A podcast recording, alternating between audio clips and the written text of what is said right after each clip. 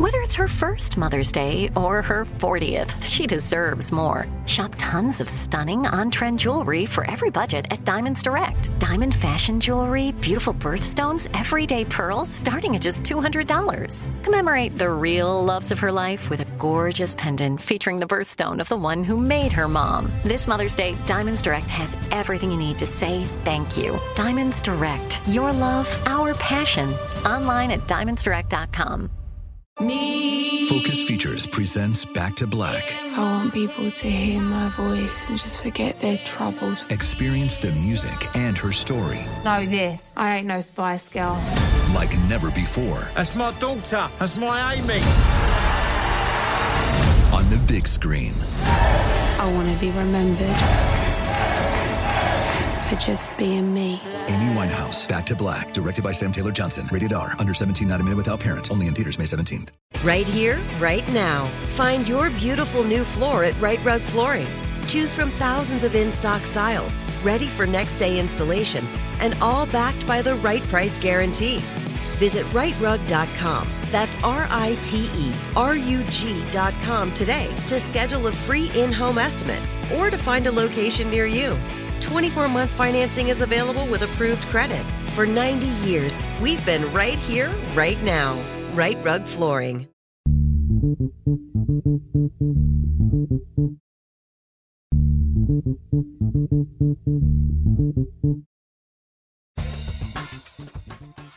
Good morning, peeps, and welcome to Woke AF Daily with me, your girl, Danielle Moody, recording live from our Podstream studios here in Times Square. You know, folks, every week, right, at the end of the week, it is Friday, and this is going to be a mix of Fuck It Friday and Feel Good Friday, but there isn't really a lot to feel good about if you've been paying attention. You have celebrities that are spouting some of the most ridiculous and false medical information as our country is spiking from COVID 19. Looking at you, Nicki Minaj. Wish that you would spend some time, maybe a little bit of time in between trying to keep your husband out of jail and maybe potentially trying to do your quote unquote research on COVID 19 vaccines instead of spreading bullshit to 22 million people, right? Somebody told me essentially that I needed to provide quote unquote grace for black women that mess up. I provide grace for a lot of people, but what I don't provide grace for are for people that decide to double down on their foolishness and potentially risk, right, having 22 million people decide that they're not going to get vaccinated because Nicki Minaj and the Barbies told them not to right? Based on some false premise that three countries had to come out and smack down. I'm just outdone by the fucking stupidity at this point and people, quote unquote, doing your own research. Meanwhile, I would love to see what your grades look like in science, you know, when you were in high school and probably skipped those classes. What kind of fucking research are these people actually really doing? Are you Googling? Are you going to the CDC? Are you going to the WHO? Are you going to Nicki Minaj's page or, you know, Busta Rhymes' page or Ice Cube's page to figure out what kind of fuckery they decided to spread today? Understand, folks, that you now, you people, you Nicki Minaj's and Busta Rhymes and Ice Cubes, have become a tool of the right. So when the likes of Tucker Carlson and Candace Owens are singing your praises and retweeting you, know that you are on the wrong fucking side of history and on the wrong fucking side of literally everything. When they decide to lift you up, you should fucking run and suspend your own goddamn accounts. So that's that on that. Here we are once again, folks, with uh, the potential, right, to do something right around voting rights, to do something that is going to change America's slippery, slippery sliding slope into fascism, right? Right now, I just saw pictures on MSNBC of our Capitol building surrounded by essentially, you know, seven foot high fences, barbed wire, all of these things. And I wonder, is this what democracy looks like? Is this what it looks like to live free? When our Capitol building is behind bars? Like, is this so? Recognize that we have become prisoners of the right.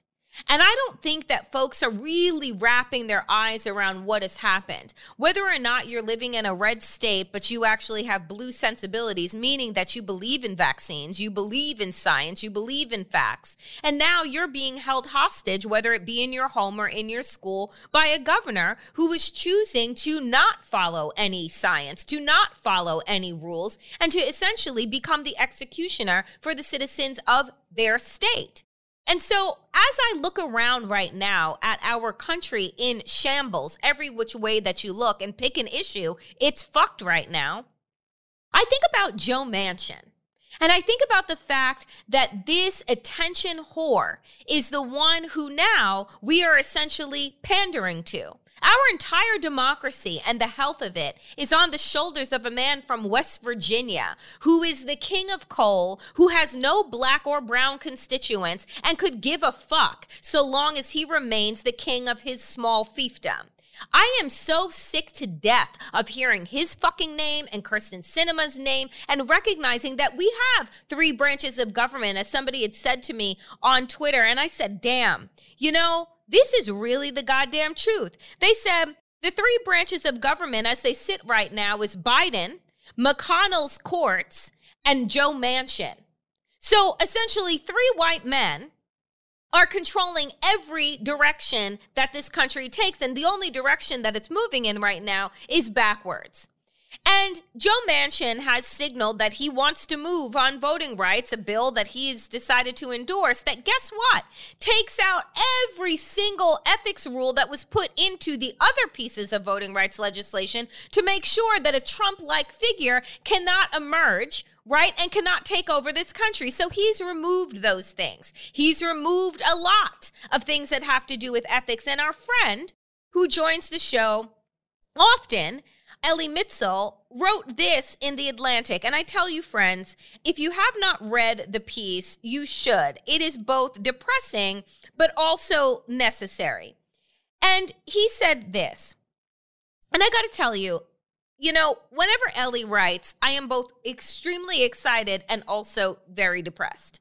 He says this at the end of his piece entitled Joe Manchin Giveth on Voting Rights and Joe Manchin Taketh Away. He says this America isn't a democracy right now, it's a hostage scenario. Manchin is just toying with the Democrats who insist on negotiating with him. And that is the absolute truth here, folks. You see, Joe Manchin is having the time of his fucking life. He is on everybody's lips and he is at the center of every conversation. I've never seen an attention whore like this, other than maybe a Nicki Minaj, but I've never seen anything like this in a politician. Usually, they really want to go to the table, at least maybe in my, you know, very delightful, lovely memories from back in the day when I worked on Capitol Hill and I believed in democracy and I believed in the people. Maybe it's that memory that is being conjured, and that oftentimes is proving not to have been the truth, right? You know, folks, when you think about this, right? And I just, again, we don't need to present hypotheticals on this issue. We need only to look at the last four years under Donald Trump and the fucking grift that his entire family put together in order to squeeze as much money away from the American people, away from agencies, away from social safety nets, and into his fucking pocket. So, how is it that a Joe Manchin, who on his own is a fucking sellout because he has more money from coal than anywhere else, right? As well as, you know, the fucking Koch brothers. Decides that after witnessing Donald Trump and all of his family's fucking grift over the last four years, that we don't need to put in writing the things that we expect from our fucking president and vice president. How is that? Right? Because here's the thing that you are essentially asking burglars to watch the fucking bank. That's what we are doing right now with our politicians, right? We can't get shit done with regard to big pharma and how they price their prescriptions, right? That they create for the American public. You know why? Because three of the biggest, right? Dems quote unquote middle of the roaders take close to $2 million from big fucking pharma. All of this is a goddamn sham. And I wonder how we make it through each and every week without going out of our front doors and just screaming that primal scream and waiting for something to fucking change and happen. Because what I am starting to recognize is that it does not matter who the fuck we vote for, because at some way, form, shape, and down the road, they will turn into a grifter just like everybody fucking else, right? You know, I remember there's an episode of Sex in the City that I love so much. It was very funny, where Carrie Bradshaw says that squirrels are essentially rats just in better costumes. That's how the fuck I feel about the Democrats right now. Essentially, many of those centrists, right, are just what? Republicans in different fucking clothing with different mantras, but they're doing the same type of underhanded grifting shit that Republicans just do to your face, right?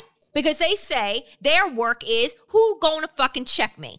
ain't not a goddamn person because everybody is trying to get on or get off with money in their pockets, in their packs, right? In their businesses or what have you. They could give a fuck about the rest of us. And this is why I continue to say that revolution to me looks like the only direction that we are headed in because I'm not quite sure how you continue to try and reform a system that was based on grift and racist capitalism. I don't know. Coming up next, folks, is my conversation with a really dynamic duo who put out a very thoughtful book that I think that this conversation is one that should be happening a lot more but doesn't. I get to talk with Kay Whitlock and Nancy Heitzeg who wrote the book Carceral Con the deceptive terrain of criminal justice reform. And I really enjoyed this conversation. It was about 35 minutes of just listening to these women talk about the ways in which we've all been duped right by the prison industrial complex that they talk about how its tentacles reach into every part of our society. So I hope that you enjoy that conversation. Let me know what you think about the ideas around abolition, restoration, reform, and reimagining this broken system. Folks, I am so happy to be joined for the first time on Woke AF Daily with Kay Whitlock and Nancy Heitzeg, authors of Carceral Con, The Deceptive Terrain of Criminal Justice Reform. Thank you to the both of you for one, for your work in a topic that I think doesn't get enough attention. When you highlight the fact that the United States has 4% of the world's population and yet 20% making up of those that are incarcerated, those are numbers that I think are really difficult to run from. And they're really shocking. And the premise, I think, of your work is we have people, organizations, administrations that always want to talk about how we reform this system. And the both of you are saying, how do you reform a system that was built on injustice to begin with? One of many big conversations that came out of the uprisings over the summer in 2020 was abolish the police right we had you know multiple very high profile and then many very low profile murders of unarmed black people by police and the conversation got stuck on language right about abolition and not necessarily what that means. And so, Kay, I'll give this to you first, which is, you know, how important is language here, right? When we're talking about we're talking about reform or we're talking about reimagining a system or we're talking about abolition how important is the language that we're using versus the impact that is needed to change or shrink i should say this octopus that you're talking about that is the prison industrial complex well the language the rhetorical devices um, that are used, especially to frame reform, are very important in the sense that people really need to know how they're being uh, used and misused. Abolition has a long uh, history in this mm-hmm. country, and it comes out of a Black radical tradition. And there are many streams and currents and threads of abolitionism that have, have fed in this country. When we start to see the the gathering of uh, what Nancy and I call Reform Inc., that is the the coalescence of uh, an emergent industry that's going to it's a public private industry that's going to manage uh, reform and it starts to really uh, gain momentum in the brokering of certain kinds of agreements between governments and it, it's philanthropy driven and it, mm-hmm. uh, agreements between uh, public and private partners and the rhetoric they use to fashion some um, some of the responses is is really kind of important because they pick rhetoric that they believe will respond to most people and that will actually blunt protest. Mm-hmm. It mm-hmm. seems to be responsive to protest. It seems to be responsive. You know, we have in in in 2009 we have the Oscar Grant killings, we have Ferguson, we have this unending series of of of killings and the rising of of of of protest and fury about that. And actually, that starts to gain a lot of public support. Over the years, you can just chart an upward interest in, in, in abolition things. So when we talk about the rhetoric, we can talk about the concepts abolitionists use and how they get co-opted yeah. um, by reformers and how they get undermined mm-hmm. so that uh, you know defund the police is a slogan that comes out and it means exactly what it says. Defund the police. By defunding the police you reduce contact the amount of contact people have in communities and that's going to matter. And you free up more resources that should be spent on human needs, on social goods, on environmental needs completely outside of the criminal justice system. Mm-hmm. But suddenly you have this reform, this backlash from the reform movement saying they don't really mean defund the police. Yes, mm-hmm. we did. And yes, we do. uh, they don't they're saying all or nothing that that isn't a that isn't viable that isn't viable um, then we start to see the emergence too of people who call themselves abolitionists but say we're abolitionists but we believe first you have to build more humane new jails we're abolitionists but you know the way to have public safety is to have um, smaller better run jails better trained police so um, there's a whole rhetoric of reform that's incredibly deceptive. It masquerades in such phrases as public safety, as um, smaller, fairer, kinder for jails. The whole reimagining um, rhetoric that's really interesting because I've been working in this particular area and considered myself an abolitionist since at least 2000, the late 1990s. And a number of abolitionists who'd been in it longer than I had were already using the reimagining um, kind of language. Now, the Vera Institute for Justice wants to quote reimagine prisons, mm-hmm. not permanently reduce them. Let's let's make them nicer. Let's make them better. Let's make them an institution of democracy. So we don't let the co-optation of rhetoric get in the way of mm-hmm. of saying what we really mean. Yes, we do really mean def- defund the police. Yes, we do mean abolition, which is as much about creating the social and economic and ecological conditions in which both individuals and communities, mm-hmm. especially those who have been marginalized, can thrive outside of the criminal legal system of lulling rhetoric. It's going to be evidence based reform. It's going to be just. They will not touch structural racism, will not touch structural poverty, but dressing up reform in certain um, words that are so compelling that we don't often understand how effective a vehicle so-called criminal legal justice uh, just criminal justice system reform is for advancing broader processes of criminalization and an expansion of police forces literally as a substitute for civil rights. Yeah. Yep. For voting rights, for real justice.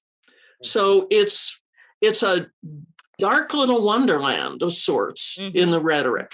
So when uh, Nancy and I are talking, for example, we're trying to be real specific about helping people understand, peel away um, the co-optation or the or just the deception or the incompleteness that's in uh, the rhetoric and start to think about the concepts of structural justice, structural inequality.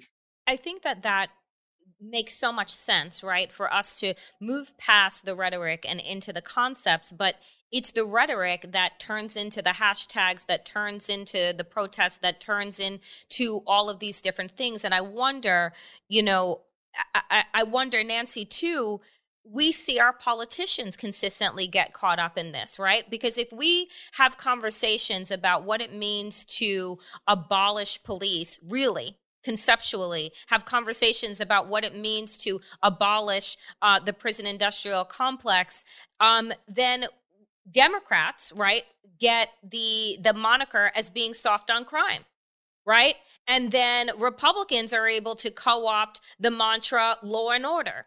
And so I'm wondering from your from your vantage point, you know, how how how how do we negate those things from happening? Because it's it's where we get caught up in this vicious cycle where progress really is not made. The progress is really only made so much as we change the language and adapt to the times that we're in but it doesn't actually change the system in and of itself. Mm-hmm. you know i'm sitting here in minneapolis um you know, in the aftermath of the, you know, George Floyd murder and Daunte Wright murder and many murders and many protests and burned down the third precinct. Um, you know, and and thinking about language, um, and and I think how important it is to for abolitionists to not compromise the language or not try to assuage um, you know, various political parties. I mean, Minneapolis is a very democratic city, mm-hmm. very blue city. Um, you know, one of the um, results um, um, of the George Floyd murder were some efforts on the part of the city council and various activist groups like Reclaim the Block and Black Visions Collective. Um, now, yes, for Minneapolis, um, to organize and push for um, some changes to the language of the city charter, um, which mandates, you know, X amount of police officers have to, um, you know, serve here, you know, and there, you know, lots of conversation, you know, for more than a year now about um, changing the charter, about creating um, a new Department of Public Safety mm-hmm. that police might be a part of.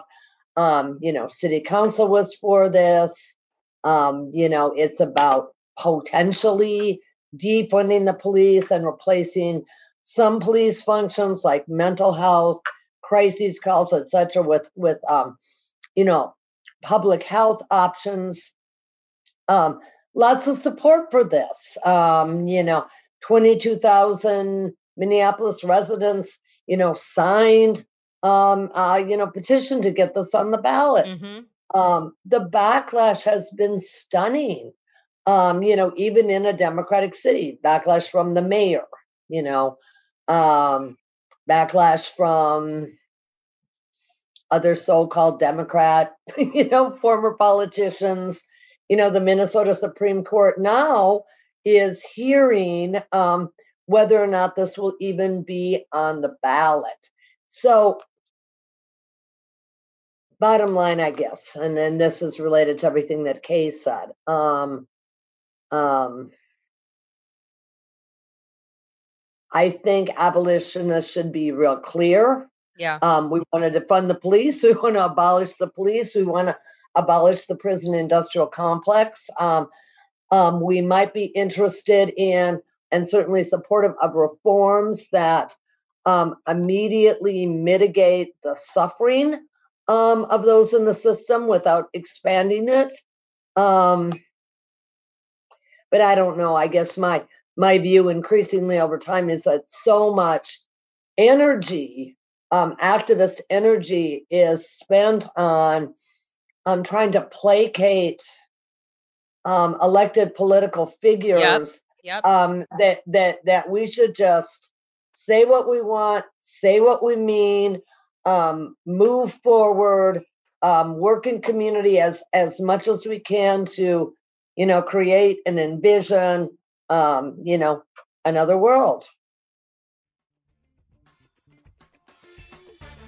That's it for today's Woke AF Daily podcast. To hear more from today's show, including my full interviews with Kay Whitlock and Nancy Heitzeg, do check out my Patreon at patreon.com slash wokeaf. Power to the people and to all the people power. Get woke and stay woke as fuck.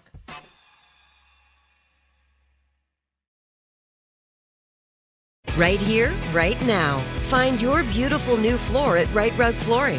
Choose from thousands of in stock styles, ready for next day installation, and all backed by the right price guarantee. Visit riterug.com. That's R I T E R U G.com today to schedule a free in home estimate or to find a location near you.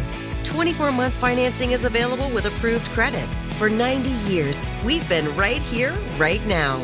Rite Rug Flooring. Are you still searching for your perfect place to call home? Well, now is the time to buy at Fisher Homes. If you're looking to move in before the end of 2024, May could be your last opportunity to start building your dream home and close before the year's end. If you're hoping to move in even sooner, Fisher Homes also has homes that are move in ready and waiting for you, where you can start enjoying the benefits of homeownership even faster. Schedule your personal tour with a new home advisor today at FisherHomes.com and make this spring the season you find your perfect home sweet home.